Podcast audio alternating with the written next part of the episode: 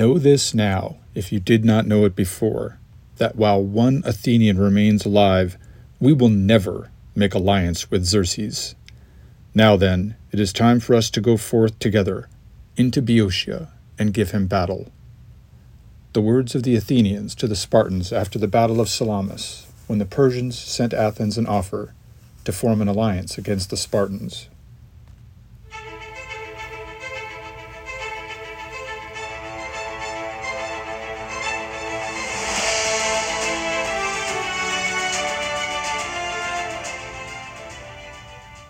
Welcome to the Western Traditions Podcast.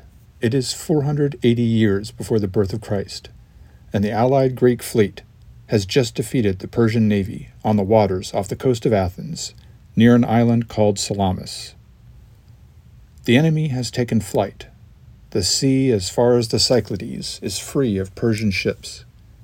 The great mass of troops that sacked and burned Athens has marched away to the north. The victors have taken some time to congr- congratulate themselves. Heroes have been acclaimed and prizes have been awarded. But the war is not over. Among the allies, the Athenians know this better than anyone, for it is their burnt city whose embers still glow in the evening gloom. To the north, in the province of Boeotia, the Persian general Mardonius abides still, with an army of 300,000 men. Most of his troops are from various regions in Asia, some of them, though, are Greeks. In all, there are more than enough soldiers there to suppress dissent in any province of the Persian Empire, and to complete the conquest of stubborn Greece, should the opportunity arise. Greece, however, is not entirely a province of the empire. As long as one Athenian lives, there will be no peace until the barbarian is expelled from Europe. This fourth and final episode in the Persian War series will bring us to the Battle of Plataea, the final victory of the Greeks in Europe. If you have enjoyed this series on the Persian War, I encourage you to check out my website, western traditions.org. You can find all the episodes of this podcast there, as well as some helpful maps and pictures, source lists, and some good books to read to support your own investigations into our Western traditions. You can also support my work by purchasing Western Traditions merchandise or by contributing directly through the PayPal and Patreon options found there. I am also turning some of my episodes, including this one, into YouTube videos. Just look up the Western Traditions podcast on YouTube. And wherever you hear me, on Spotify, YouTube, or some other platform, please remember to like, subscribe, and share, and leave a comment or question for me. For now, let's get on with the liberation of Greece.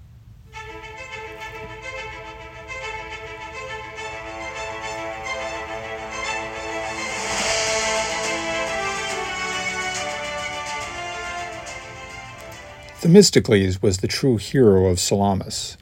His resolve, his valor, and his underhanded trickery had all been put to the test in keeping the allied Greek navy at their station near Salamis, probably the best location for a battle against a huge Persian fleet. He had been regaled after the battle for being so wise with regards to naval strategy. But Themistocles was also wise enough to prepare safe passage for himself to Persia some day he had made sure during and after the battle to make Xerxes think that he might actually be on the Persian side. Popularity, you see, is a fickle thing, and this was especially true in Athens in the 5th century BC, especially if you were a politician. The Athenians had devised the rule of ostracism because they wanted to be able to banish men who became too popular. Such men might try to make themselves tyrants, so, as soon as it looked like they were gaining too much popularity with the people, those who held a high office in the Athenian government would organize resistance against such popular men and, eventually, call for their ostracism. I briefly described this process of ostracism in the last episode. The Athenians, in assembly, would each write the name of the man they wished to see ostracized on a pottery shard. These would then be collected, and if a sufficient number of shards accumulated with a particular man's name, that man was deemed ostracized. He had ten days to settle his affairs, and then he would have to leave for a set period of time, often as much as ten years. This process could then interrupt the man's popularity. Out of town for ten years, his political opponents and his allies could rest easy, and they could assert their own ambitions until they too were ostracized. How this political system managed to defeat the Persian Empire is as much a marvel as the actual battlefield victories. But anyway, Themistocles would not be banished yet. He drops out of the public record in Athens immediately after Salamis, and he plays no role in the coming land battle at Plataea. But we will hear more about Themistocles in future episodes. Mardonius, though, the Persian general who had played a large role in the campaigns against Greece since even before Marathon, Mardonius was still in the game. Now he wintered in Thessaly, plotting on how to best subjugate Greece and win the approval of his king and his uncle, Xerxes. His initial intent, which was almost always an effective strategy in these matters, was to sow dissent among the rebellious allies and turn them against one another. Meanwhile, one of the other high ranking Persians that remained in Greece, Artabazus, had been left in the area with a much smaller force. He engaged during this time in besieging two towns in the province of Chalcidice, far to the north. He sacked the town of Olynthus and slew all of its inhabitants. He then tried to bypass the wall before the coastal town of Potidaea, but he tried this during low tide. Suddenly, the tide came in furiously while his troops were still in transit, and most of them were killed. Thus, Artabazus took the remainder of his small army away and he joined Mardonius at the beginning of the year 479 BC. In the meantime, the Persian fleet had rallied at the island of Samos, just off the coast of Anatolia. They had essentially abandoned the Aegean Sea and were forbidden to seek battle with the Greeks. Instead, they were ordered simply to hold their station and watch for a Greek, attack. So much fear had the tenacious though outnumbered Greeks instilled in their imperial enemies. Mardonius at this time tried to undermine Allied unity by sending a Macedonian by the name of Alexander to Athens with an offer of peace. The Athenians were no fools. When they learned that an ambassador had come from, Mas- from Mardonius, they did not need to listen to him to know what words his message might contain. They knew that this was an attempt to split the allies. So instead of hearing out Alexander immediately, they made him wait, day after day, knowing that word would reach the Spartans that a Persian envoy had come to Athens. They wanted to give the Spartans an opportunity to be present for the hearing, and they were not disappointed. The Spartans hurried their own ambassadors to Athens. After they arrived, the Athenians gave audience to Alexander, the mouthpiece of Mardon- Mardonius, and let the Spartans attend the hearing. As expected, Alexander announced an offer from the Persians to forgive all the offenses of the Athenians Furthermore, he told the Athenians, Mardonius would restore their territory and let them live on there as a free people, and the Persians would even rebuild all the temples that they had burned, on one condition that they enter into a military alliance with him. But Mardonius also sent a threat, however softened it may have been by the plea for peace and alliance. These were, in paraphrase, the words Alexander passed along after the offer of unity why are you so mad as to wage war against the king, whom you cannot possibly overcome? You have seen the multitude and bravery of Xerxes' army. Do not lose your country and live in constant danger. Rather, agree to make peace. When Alexander was finished, the Spartan envoys were given an opportunity to speak. First, these representatives made a not so subtle dig about the potential hypocrisy of the Athenians allying with the Persians. After all, it was the Athenians who had started the war anyway. The Spartans then made an offer to the Athenians, and here it is in paraphrase Since you have lost your homes and your harvests for the last two years, we will feed and care for your women and your other non combatants while we continue to wage this war together. Finally, then, the Athenians rose and responded first to Alexander, who represented the Persians. We know, as well as you do, that the power of the Mede is many times greater than our own. We did not need to have that cast in our teeth. And that set the tone for the rest of the reply. Nevertheless, we cling to freedom and will offer what resistance we may. Seek not to persuade us to make terms with the barbarians. Say what you will, you will never gain our assent. Return to Mardonius and tell him this So long as the sun keeps its present course, we will never make alliance with Xerxes. and then they turned to the Spartans, who had doubted Athenian will and persistence. Know this, if you did not know it before, that while one Athenian remains alive, we will never make alliance with Xerxes. They thanked the Spartans for their concern for their Athenian families and for their offer of sustenance. The kindness is complete on your part, the Athenians responded. Going on, they urged the Spartans to bring their troops out of the Peloponnesus, and they finished their response with this Now it is time for us to go forth together into Boeotia and to give the Persian battle.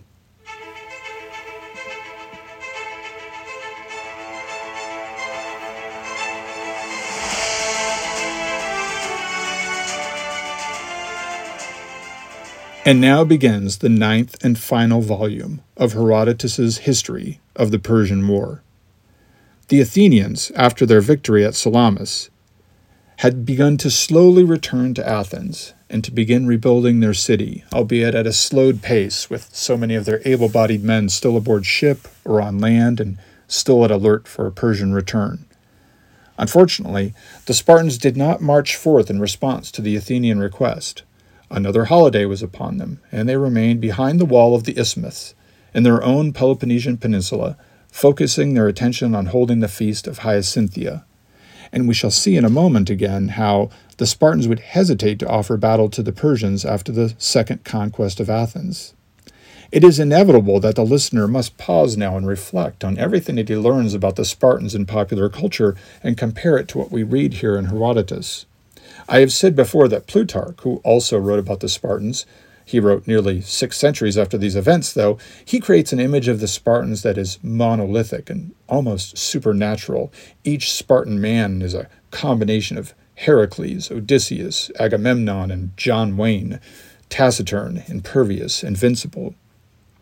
I think this is somewhat a case of hero worship.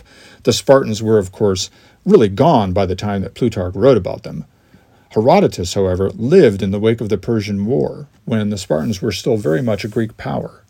A close reading of his book reveals that the Spartans were indeed superior warriors and were so regarded by all their fellow Greeks, but they were not without their flaws, nor were they, were they without weaknesses. Eurybiades, the Spartan naval commander, after all, had essentially accepted a bribe from Themistocles, remember?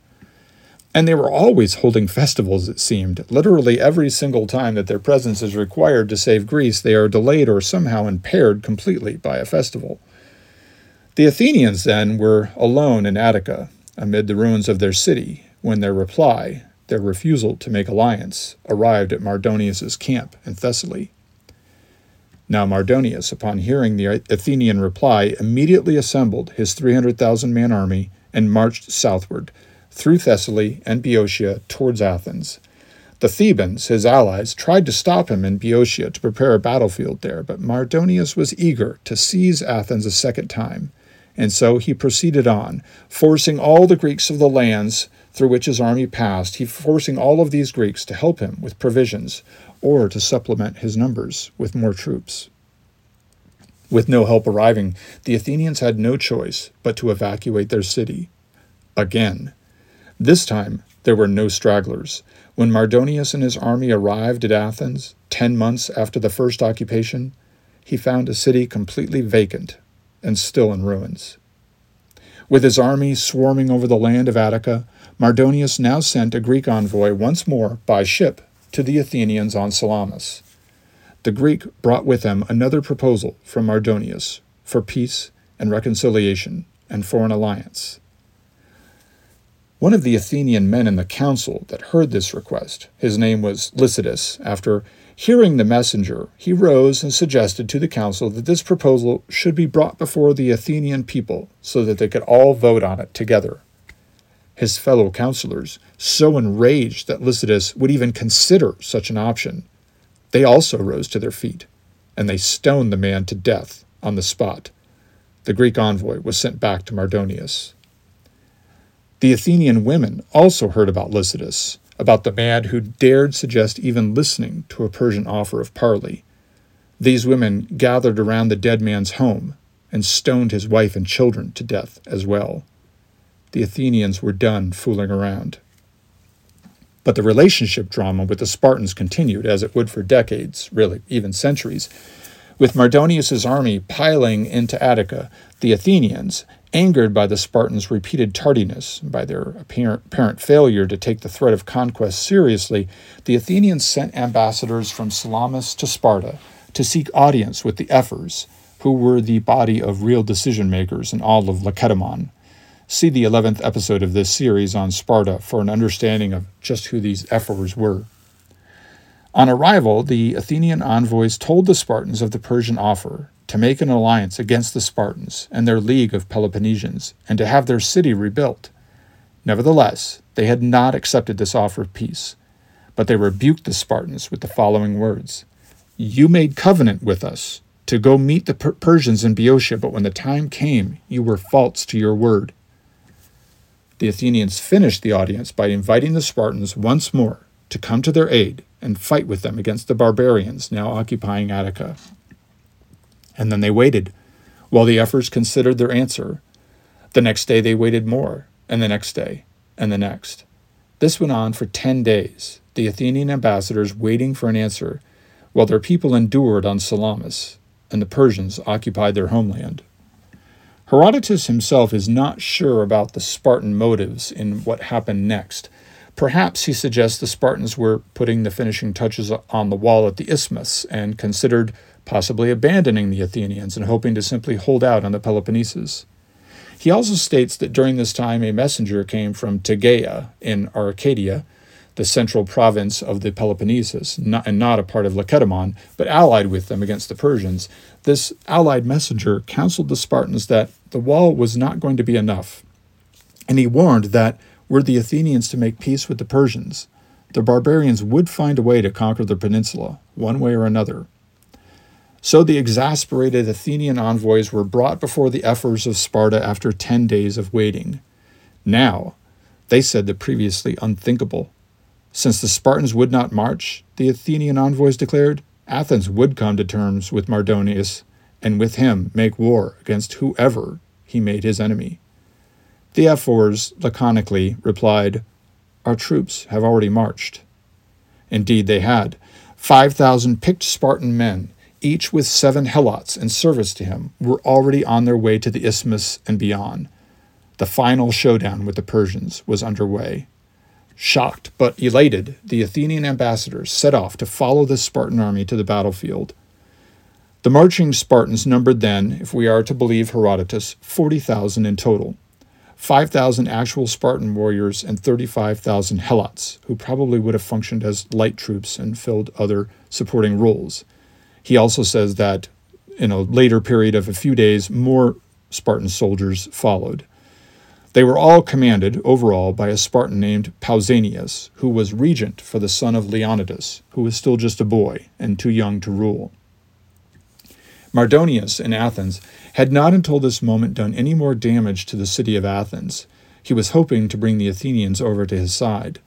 When he heard that the Spartans had marched, though, he leveled what remained intact among the ruins and pulled out of the city not so much out of fear, but because the area around Athens was not good ground for his army to fight on. Mardonius withdrew his army to Thebes, where he prepared for a set piece battle against the Greek allies. He began by cutting down all the local trees, and he put his army to work building a rampart to provide a defensible camp for his army. This was all by the river Asopus, near Thebes. Meanwhile, on the Isthmus of Corinth, the Spartans were joined by their other allies from the Peloponnesus, and then they all marched onward to the sacred city of Eleusis in Attica, where they were joined by the Athenian army.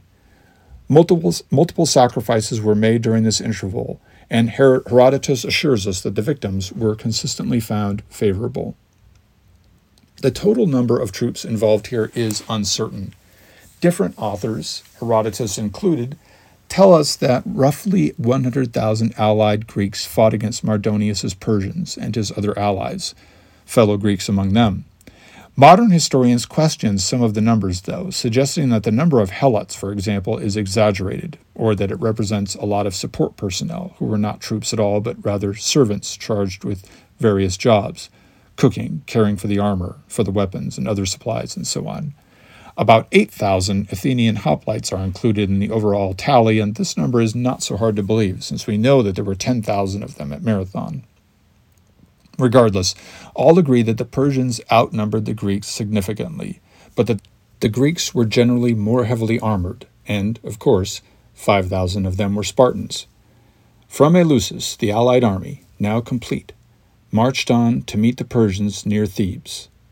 They camped on Mount Kithaeron, not far from the city of Plataea.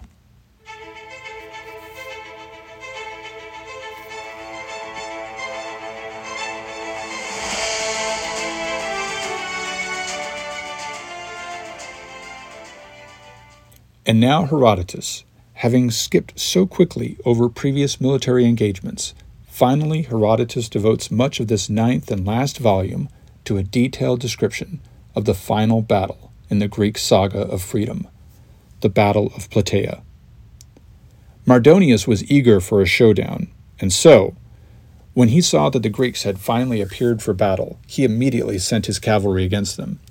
These horsemen attacked in divisions, each unit making a separate charge and then wheeling around to return to the main body of Persian cavalry. Most exposed to this attack, just due to the way that the ground lay around the Greek formation, were troops sent from the town of Megara. Now, Megara was a neighbor and a rival of Athens. Nevertheless, when the Megarians sent word to their fellow Greeks that they could not hold their ground without assistance, it was the Athenians who immediately sent 300 men of their own to, to their aid, along with some archers. Now, during this initial attack, one of the Persian noblemen leading the cavalry, by the name of Mecistius, was killed. As usual in these situations, and as we can recall from stories like the Iliad, the battle became focused quickly around recovering the body of this leader.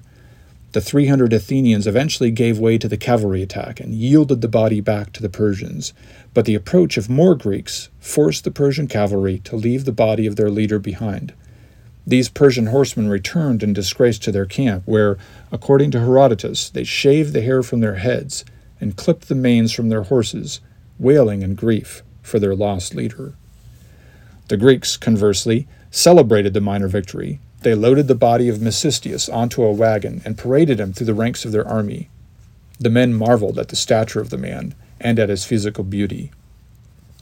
Motivated by their stand against such fine cavalry now, though, the allied Greeks moved their army to a point solidly between Plataea and the Persian fortifications on the river Asopus.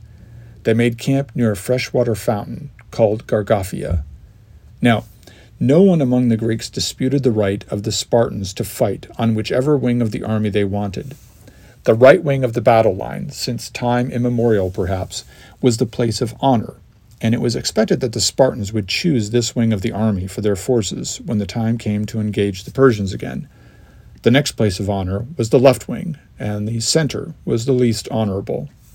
It may seem strange to us, this way of thinking, when modern militaries would be more likely to put their strongest forces, or at least their leaders, in the center, to at least maintain good, good communication. But we will see this again and again with great leaders in Greek history, leading from the right wing, the place of honor. Without digressing too much, it seems like this tradition was meant to put the weakest and least reliable troops in the center between two more reliable forces, perhaps to keep them in line, so to speak. Anyway, as the Greeks lined up near the fountain of Gargaphia, there was a dispute about who would get the secondary honor of holding the left wing and thus avoid being placed in the least honorable position in the center. After arguing amongst themselves, the, the Athenians reminded everyone of their noble history extending all the way back into mythological times and of their brave stance at Marathon. Nevertheless, the Athenians said, they were most interested in allied unity and would take up their station wherever the Lacedaemonians wanted them to. The Spartans, after hearing this noble devotion to the cause, happily awarded the left wing to the Athenians. There was more to these arrangements than just honor, though. Obviously, where you lined up in your own formation would determine which enemy unit you would fight against in the upcoming battle. So, as the two armies faced each other then, the Lacedaemonians found themselves posted against the Persian elite forces, since Mardonius wanted his finest troops to face the Spartans. His Medes were placed against a medley of allied Greeks in the center, Finally, against the Athenians, the Megarians, and the Plataeans, Mardonius posted his own Greek allies from Boeotia, Thessaly, Macedonia, and other regions. Now, do not imagine that these groups were already in contact, these two armies. The, the two armies were separated at this juncture by possibly a couple of miles and by the river Asopus, the Persians having marshaled their forces on on the north bank of that river. So, as they faced off this way, still at a, at a distance, each army performed the requisite sacrifices. The Greeks learned from their sacrifices that they were not favorable, favorable for an attack, only for defense. The Persians, also performing Greek rites of sacrifice, found essentially the same that they would not win if they advanced, but they must remain on the defensive. This standoff lasted, if you can believe it, for 10 days, each army preferring to take the defensive and wait for the other one to attack. This again shows how important such religious rites were to the ancients. Hard as it is to believe, men with such stakes at play did not apparently rely on their own initiative or their reading of the ground, but rather on how animal entrails appeared to a soothsayer. Now, over the course of those ten days, there were skirmishes here and there, and the Persians attacked a supply train coming to feed the Greeks. Now, the Allied Greek numbers were also growing every day as more reinforcements trickled in from the countryside and from their home cities. Historians do not supply us with any exact numbers of these reinforcements, though. Now, Mardonius grew impatient with the delays. Artabazus, the Persian general who had already seen much warfare with the Greeks during this long struggle, he suggested to Mardonius that they should withdraw, and they should use bribery to divide the Greeks until their resistance was nullified. Mardonius, on the other hand, was eager to attack, and instead suggested that they abandon the Greek sacrificial rites and act according to Persian custom and make an immediate attack. To encourage his Greek allies, Mardonius gathered their captains together and he quizzed them about a prophecy that they might have heard about the Persians being destroyed in Greece. He remarked on the prophecy's declaration that, that the Persians would sack the temple at Delphi and then be obliterated, he tried to calm them then by reassuring them that they he would not go near Delphi, and he would thus avoid the prophecy's doom. At about this same time, Alexander, son of the ruling king of Macedon, not the Alexander who had previously attempted to make alliance with Athens, this Alexander arrived in the Greek allied camp. Though his father and his people were technically allied with the Persians and fighting on their side, he himself had ridden out from the Persian camp under cover of night. He wished the Greeks well, and he advised them about the unfavorable results of the Persian sacrifices and their reluctance to attack. Merely wait on the defensive, Alexander advised the Greeks. Allow time for the Persians to eat up their provisions and become desperate. If they did not make a foolish attack and suffer defeat, then they would most probably withdraw. Either way, the cause of Greek freedom would win. Then Alexander returned to the Persian camp. Now, sensing the likelihood that the Persians would attack soon, there was consternation in the Greek allied camp. The Persians made an unexpected request of the Athenians to switch wings so that the Athenians would face the Persians.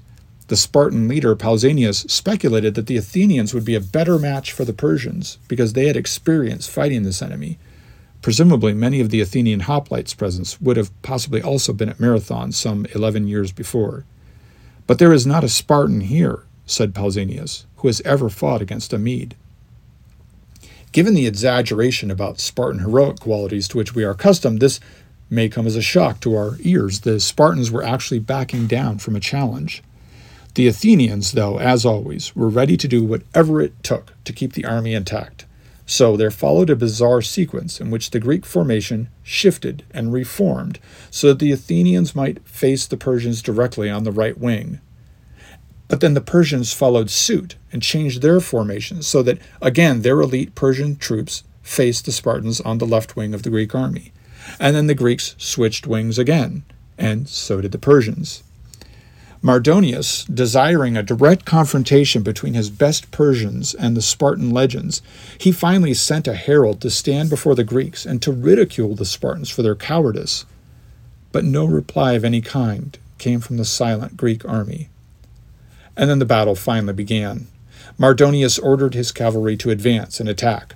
Armed with javelins and bows, these horsemen inflicted casualties which the Greeks could not reciprocate, as they had comparatively very little in the way of missile, missile weaponry. Worse, the Persians drove the Spartans away from the fountain of Gargaphia, where the army got its water, and they choked it, as Herodotus says, apparently meaning that they interfered with its flow and ruined it as a water source for the Greeks, while the Persians had access to the stream of Asopus. Furthermore, the Persian horse was preventing any resupply caravans from reaching the Greeks.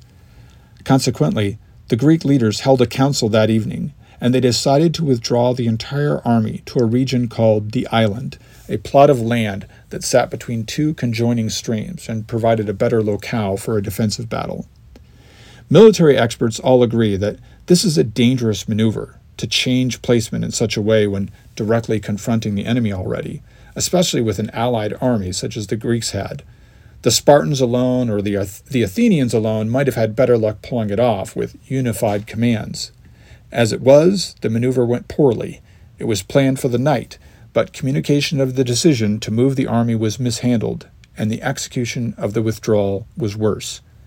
Once night fell and the army began moving out, most of the troops ignored the plan and simply marched back to Plataea, where they took station near the town. However, not everyone seems to have gotten the memo. The soldiers from one unit of Spartan troops believed that it was a cowardly act to retreat from battle with Greece's mortal enemy.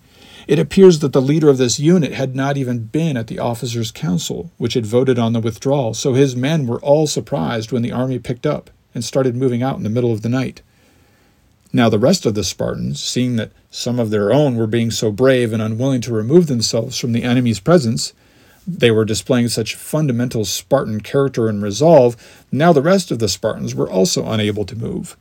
We have heard how the Spartans allegedly did not believe in retreat, so perhaps it was only acceptable for them because the rest of the allies were also going to withdraw. Seeing just one stubborn unit of troops displaying, so much bravery, though, they found their collective honor challenged. Could they really walk away and leave these brave men to be cut to pieces? So the maneuver fell apart, with most troops not even heading in the right direction and the Spartans not even moving. As the night passed, the entire Allied army risked fragmentation and destruction. The Athenians noticed that the Spartans were not executing the agreed upon plan, so they too paused operations and sent messengers to inquire. Pausanias, the leader of the Spartans, and of the entire army really, explained his dilemma. So the Athenians also waited, as the night passed, for the Spartans to follow through on the withdrawal. Finally, dawn neared, and the opportunity for safe passage to better ground had nearly passed, and the army was in pieces, spread out along the ground between the original camp and the town of Plataea.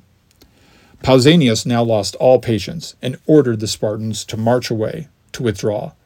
Seeing this, the Athenians too began to move out. With reluctance and some disbelief, the most stubborn of the Spartans also followed. The Athenians moved along a lowland route toward the rest of the army, while the Spartan forces marched through the foothills near Mount Cithaeron. But Mardonius had already sent his cavalry forward by this time. They found the Greek camp abandoned, probably just after the last Greek troops left. So they sent messengers back to Mardonius with this news, and they pressed on quickly, soon finding the Spartans, and they began attacking them. Mardonius, once he had heard that the Greeks had fled, ordered his entire army to go on the attack. Harassed by the first cavalry assaults, Pausanias sent a horseman to the Athenians with a message O men of Athens, now the great struggle has come. We too, the Spartans and the Athenians, are deserted by the other allies. The messenger went on to say that, were the, were the Persian cavalry attacking the Athenians, the Spartans would rush to their aid. I have to interject here that previous Spartan actions in holding infinite festivals and remaining behind the wall at the isthmus, these previous actions do not really support the idea that the Spartans would have done the same, but anyway. The messenger also said that the Spartans did not doubt that the Athenians would now come to their aid. About this, Pausanias was right.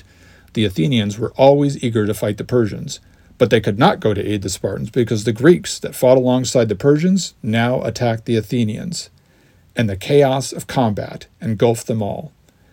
The Spartans, all 50,000 of them, according to Herodotus, who appears to include the others that followed afterward and also the 3,000 men from the city of Tegea, now within the environs of Plataea, this entire group found itself engaged with the mass of Mardonius's Persians, who formed a wicker wall or rampart with their shields and from behind its cover began firing clouds of arrows into the Spartan ranks. Herodotus here reports that the Spartans actually performed sacrifices at this juncture and were disappointed that the victims were not favorable. We've heard this terminology before, but it probably strikes most modern listeners quite dramatically here, imagining that under severe assault and on the move, the brave men of Lacedaemon would consult animal entrails to determine whether or not they should attack an enemy who was downing one Spartan after the other. Multiple sacrifices in sequence failed to provide favorable victims. Finally, the leader, Pausanias, caught sight of the Heraeum, the temple of Hera in Plataea nearby. He called out to the goddess to aid him.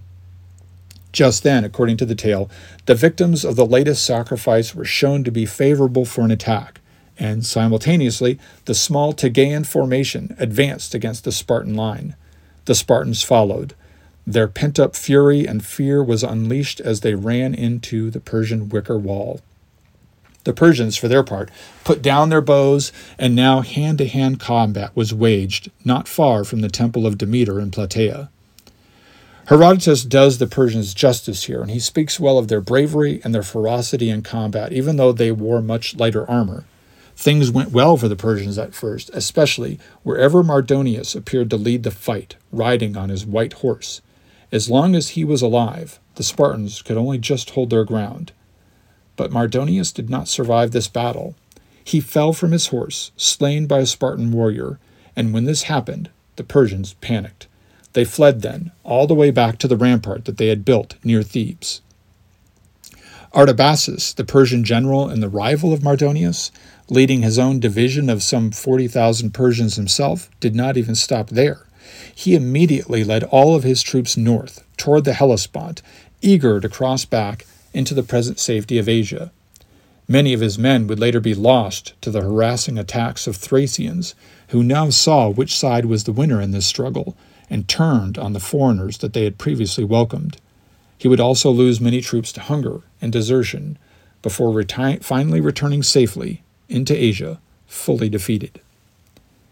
The Athenians now, for their part, struggled for some time against the traitorous Greeks who fought for Xerxes, but eventually these enemies also fled the scene returning mostly to the city of Thebes. Now, much of the Persian army was made up of allies from various regions of the empire, and most of them never even entered into combat on this day, this great day in Greek history. When they saw the stalwart Persians run from battle, they too fled without even trying to stop the Greek onslaught. The fleeing Persians did reach their fortress near Thebes, and they had plenty of time, enough time anyway, to man the walls and towers and prepare for the Greek attack. The Spartans arrived soon after. They struggled to make any progress in the battle, however, not being accustomed to t- attacking fortifications of any sort. Soon, though, the Athenians arrived, and these men furiously attacked until they breached the wall, and the entire Greek army, fueled by decades of wrath, poured into the compound. Herodotus estimates that of the 300,000 men who came with Mardonius, besides the 40,000 who fled with Artabazus, he estimates that only 3,000 survived this battle. He may very well be exaggerating, but there can be little doubt that the vengeance of Greece was poured out on the Persians, who now found themselves trapped in this foreign land in a ramshackle fortress. The revenge of Leonidas was accomplished. There follow in the text of this history many accounts of individual bravery. Notable among them is the mad savagery of Aristodemus, who had missed his opportunity to die with the 300 at Thermopylae a year earlier. He died fighting in this battle, but, in the aftermath, when others were glorified for their deeds, the Spartans merely passed over his name. He had done enough to nullify his previous shame, but no more. Herodotus also tells tales of the honor of Pausanias, the Spartan leader. Many centuries later, Plutarch will have his own tales to tell of this man with less honorable detail, but Herodotus makes it clear that the Spartan regent of the son of Leonidas was a man of good character, who, in the aftermath of the battle, for instance, dealt kindly with a Greek woman who had been concubine to one of the Persian leaders, and he also refused to desecrate the body of Mardonius. Now, though, it was time to divvy up the spoils of war.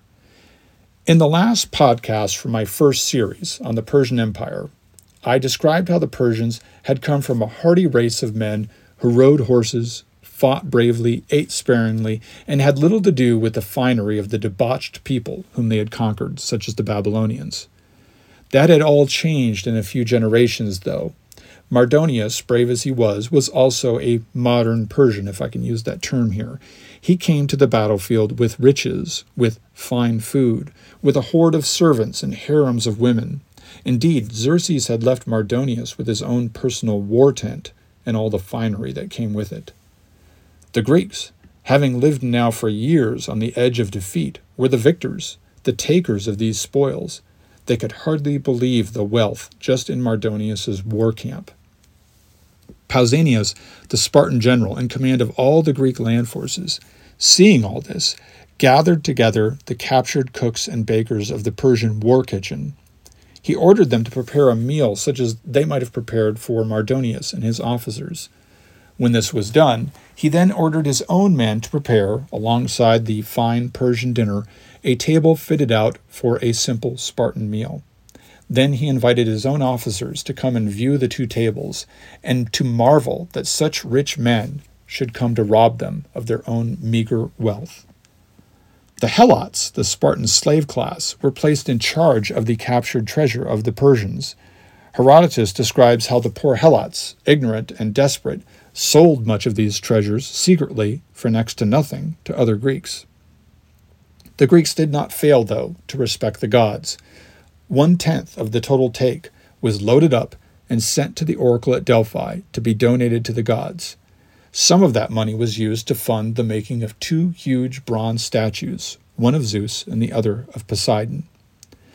The rest, the silver and the gold, the beasts of burden, the women, the jewelry, all were divided up among the soldiers, according to their deeds and bravery in battle. Pausanias, of course, received the greatest portion of all. Even so, even with the eager, hungry Greeks gathering up the spoils of victory, even so, for years afterward, the locals, the Plataeans, they would still find little bits of treasure fallen here and there on the abandoned battlefield. Now, Mardonius's body eventually disappeared and was never found, but the Greek dead were lovingly cared for. Numerous graves and tombs and markers were built here. Each Greek nation present, the Spartans, the Athenians, Plataeans, Tegeans, Aeginetans, and so on, each prepared their dead and interred them in the earth according to their own fashion, their own rites. The Spartans buried their youngest dead soldiers all together in one grave. Then they buried their other soldiers in a second, and the fallen Helots were buried in a third grave. Regiments from some Greek cities showed up after the battle, not in time to participate in perhaps the greatest Greek battlefield victory of all time. Some of these cities, when they learned of this disgraceful absence, shamed their own leaders for failing to get their troops there in time, and they sent those leaders into exile as punishment. Many of the troops that arrived late also built tombs on the site, but they left them empty, since they had not contributed any dead to Greek glory. And now, it was time for revenge upon the traitors. The treasure divvied up, the sacred dead buried in the now hallowed ground of Plataea, the officers of the Greek army met in council and declared war on Thebes. They sent messengers to the people of Thebes and gave them a way out. Offer up your traitorous leaders, and we will spare your city. Thebes refused, and the tireless Greeks, fresh off their defeat of the Persians, set down to besiege the rebel city. After 20 days of this siege, the leaders of the city of Thebes agreed to, turn, to, to be turned over to their Greek allies to spare their fellow Thebans any more suffering. One of the Theban leaders, however, escaped immediately after this, so the city offered up his sons to Pausanias. The Spartan leader refused to punish children for the evil of their father, though. He sent them back home. Then Pausanias dismissed the entire army and returned with the captured Theban leaders to Corinth and there he slew them all.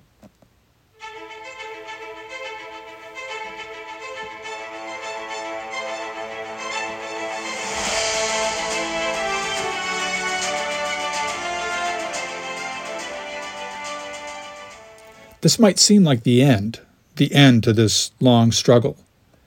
You might say that the conflict began at Marathon, or perhaps at the burning of Sardis, Or maybe you would go all the way back to the overthrow of the Median Empire by Cyrus the Great, or maybe you would go all the way back to the rise of the Persians themselves. I think its roots really go all the way back to the Proto Indo Europeans. Recall the 12th episode in my first series on the ancient world about the Proto Indo Europeans. These Proto Indo Europeans had appeared thousands of years before as a distinct cultural and language group, probably somewhere between the Black Sea and the Caspian Sea. Some of them had migrated west with their horses and their oxen and their wheeled wagons. Over the centuries and the millennia, they had become Greeks, Latins, Celts, Norse, and other European ethnicities and cultures. But other Proto Indo Europeans had gone east into India and become the Hindus. Some, though, had migrated south from their homeland into the Badlands east of Babylon and west of India, and there they had become the Persians. And now these long lost cousins, the Greeks and the Persians, both of them descendants of Indo European speaking cultures, had come into an inevitable conflict over the dominion of the eastern Mediterranean. Regardless of the conflict's origins, the Persians had now been soundly defeated more than once in head to head confrontation with these uncouth Greeks, who similarly, similarly deemed their Persian enemies as barbarians. And the Persians and their Asian allies had fled from Europe. Their Greek allies had returned to their own cities, where they awaited the judgment of the victors. And the Spartan general Pausanias had broken up the army, had sent each formation home with treasure, prizes, and trophies. He had slain the worst of the traitors. Greece was free. Even the towns and cities that had willingly accepted the Persian yoke, even they had been liberated by the blood of Athenians, Spartans, and others. But let us not forget that Greek fleet, which had been victorious the year before at Salamis. It had not been inactive. The Persians had cleared out of the Aegean Sea almost entirely. They had dismissed their Phoenician allies and avoided battle with the Greeks. The Greek fleet was now berthed at the port on the island of Delos in the Cyclades. They were led by a Spartan, of course, a man named Leotychides. The Athenians, fickle as always, had already tired of Themistocles, and he was not with the fleet. We will not hear more about Themistocles for a few years. Instead, the Athenian corps of the Greek navy was led by one of Themistocles' personal enemies, a member of the Alcmaeonid clan named Xanthippus, the man who had brought charges against Miltiades a decade before. These men, overseeing the fleet, were pondering their next move, even as the Battle of Plataea was taking shape. They were not willing to let events shape their decisions. No, they well understood that now they must press the Persian at all times, in all places. The best defense, they say, is a good offense. But the events which followed, the military deeds which the Greek fleet undertook, belong more properly to the next era of Greek history, the era of the Athenian Empire. We will come to that in the next episode. Until then, I thank you for listening to the Western Traditions Podcast.